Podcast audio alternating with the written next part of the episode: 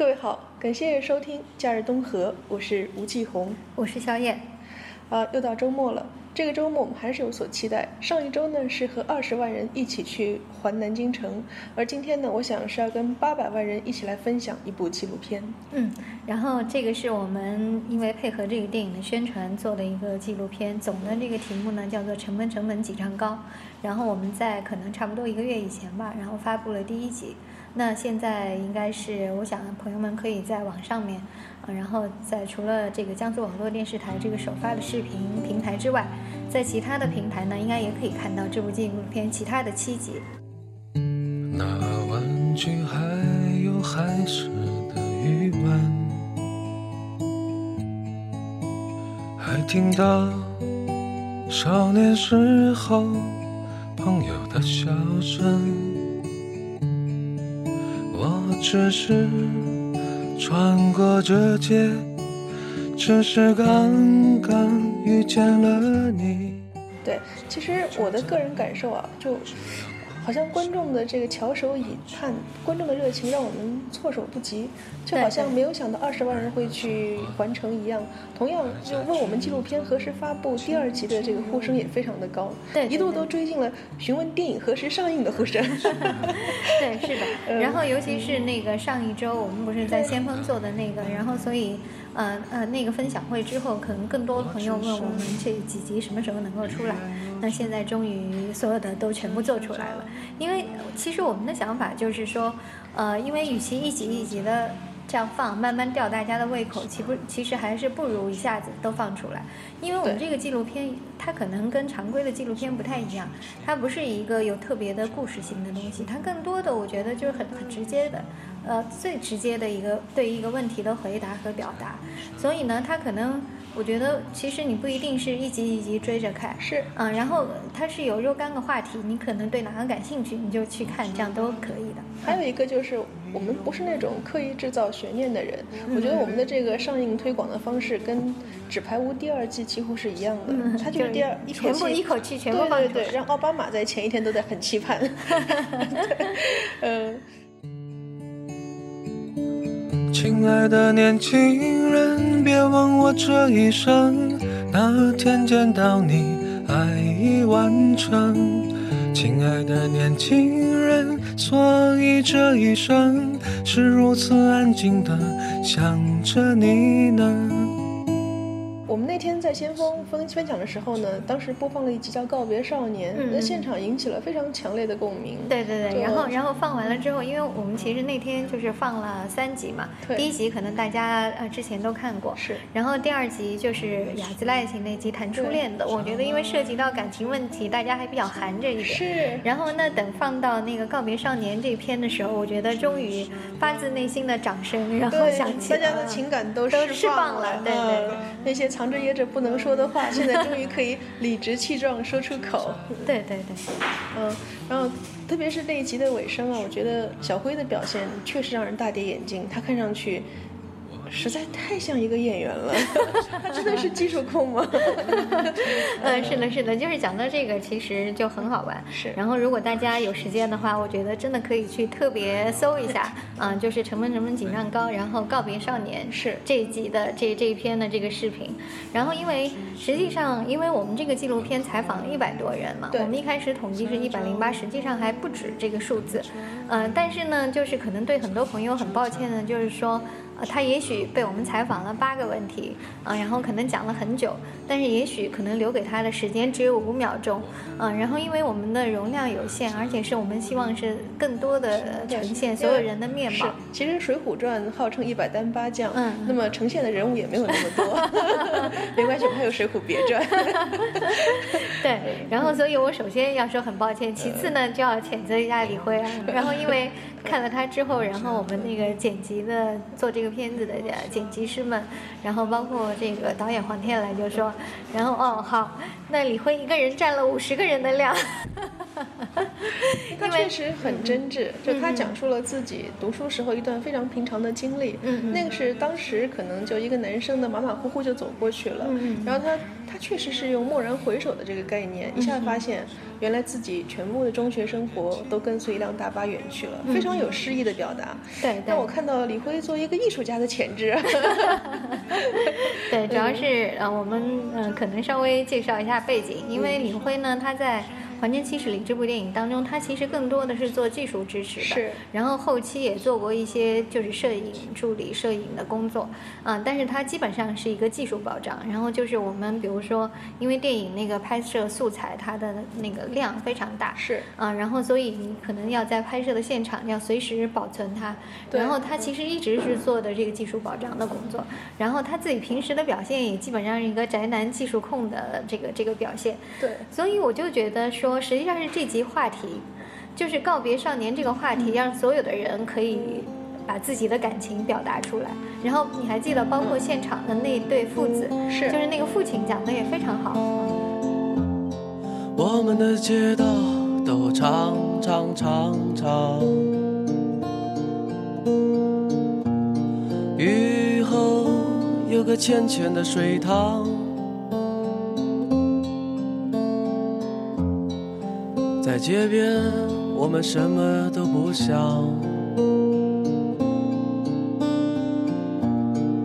望着雨后的天空啊，朗朗。泥水中抓住你柔软的小手。对，其实我在想，关于告别少年，我们都可以把它拍成一个很长的纪录片。嗯，我们这其中所采用的只是非常小的一部分，嗯，因为每个人谈告别少年，他都会特别有感触。嗯，就像你刚才说的，这李辉是其中一个杰出代表了。嗯，然后比如说我们在现在。哪怕是不在这个纪录片之内的其他的人的这个告别少年也很有意思，包括想，也许我们可以谈一谈我们自己。嗯嗯嗯。你觉得你是什么时候有这样一个？我觉得我其实蛮蛮就是告别的蛮晚的，我应该是到三十岁那一年。嗯。就是因为我之前呢，应该说还是比较顺利的，因为我考大学就是我没怎么费力，就是我中学一直是玩的，但是在那个很难考上大学的年代，然后也以全市。我我是外语考生第一名总成绩，但是因为我外语没有考好，所以后来上了中文系，所以我从来应该很少人记得外兼文这个词。对对对对对对。然后然后所以基本上就是说，在我比如说大学很顺，然后我毕业之后工作很顺，因为分到一个大学里面去去教中文写作，工作也很轻松。然后之后当我想要转行的时候，我也很顺利的，就是以又以第一名的成绩考进了电视台。然后因为那个电视台。就当时叫江苏有线电视台，因为我是第一批的人，人也很少，所以很好的机会又开始就是重任在肩，开始做一个综艺节目叫《非常周末》。所以在那个之前，我我觉得其实我一直蛮顺的，就是我一直可以，比如说保持自己，嗯，然后其实蛮清高的，然后有点不懂事，然后自视甚高，就是各种缺点你都可以保留，因为这是一个。呃，就是踌躇满志的少年可以具备的特质，没有被社会狠狠欺负过的。对对对对对对对，那就是说你你可以自视甚高，觉得我什么都可以。是，嗯，然后但是我觉得应该是说是在我三十岁就是离开了当时的这个江苏台之后，然后我开始呃离开一个这个公众的媒体的平台，你开始去自己去做事情，然后那你会发现你可能之前很多的东西你搞不清楚是。所以呢，就是就是在那个之前，你我觉得我一直没有告别少年。后来直到你自己出来做事，就是你完全凭着自己一人之力，呃，在这个社会上随波逐流，或者说单打独斗，你怎么说都好。开始做的时候，你会发现，你你会你会意识到，那个时候是自己真正的成长，就是你离开了家人的庇护，你离开了一个呃，比如说一个平台，你可以借助一个平台去做一些事情的时候，你那个时候你自己的力量。和能力和你的承受力在哪里，你才会发现到。所以我觉得那个我我应该说是比较晚熟的，三十岁吧。啊，我们为了失败而开心啊，为了失败而高唱。美丽的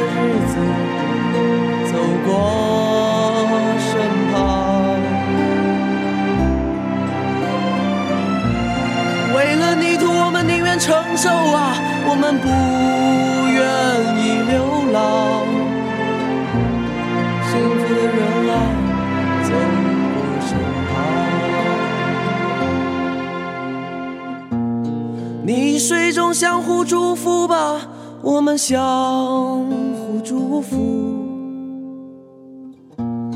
祝福你诞生于美丽的泥土。我们不怕失败，不怕恋爱，我们不怕将来，在泥水中相互祝福。我明白，其实你这类似的经历，我也能够有略有感受，因为木导说过，我们两个都是南师中文系的，有些方面是比较共通的。我是觉得就有点是这样，就你是离开了一个平台，我自己觉得有一点脱轨的感觉。其实我在想啊，我们这一代人啊，我是说六零后、七零后，因为我们的成长还。过程当中还是很传统的，不能说是古典，但它是一种传统，就是你会有一个轨道前行。对对对。对你什么时候读书，呃，工作会选择什么样大概的方向，然后你的家庭会建立成一个什么样的模式。嗯嗯。其实我们这一代人基本上还是有很多的像一个轨道一样的，对吧？嗯。但是就有一天，我觉得这轨道突然好像失控了。嗯嗯。就当我摔出这个轨道的那个瞬间，我觉得好像是有一点告别少年。嗯嗯。呃，我也是一样，就我之前基本上。不能说太顺利，但是就是怎么说呢？就险象环生，但是每一次呢，都还是这个绝处逢生。嗯，就可能我成绩没有那么好，但是刚巧考试之前，比如说啊，接下来考政治这门课程了，然后我就。随手抓起几个题目，仔细看了几眼，哎呀，怎么跟考卷上题目是一样的？后来我发现，对，就我爸爸说我运气很好，就，呃，不管我之前怎么样，但是我每一次总是能踩到一个，就是像，就赶像赶赶车一样，总是在车出发之前我上车了。对，我中学、大学都是这么过来，包括工作也是。我找到这份电台的工作，我也是很很很危险中间的过程，但是不管怎样，我都还在轨道之内。我差不多是到三十五六岁的时候。然后当时突然遭遇了大概三四件事情，来自于各个方向的，他们同时发生就爆炸了。然后我突然发现我必须被摔出这个轨道。确实，我曾经有两年这个脱轨的时间。我觉得在这个时间里面，呃，它让我有一种跟少年告别的感觉。确切的说是。就有点像你说的，我觉得我离开的是一个带一点带一点虚幻的一个背景，比如说电台其实是很大的一个保护伞，嗯，它它有一些光环，对，同时呢，传媒是一个放大器，可能你本人只是那样一个。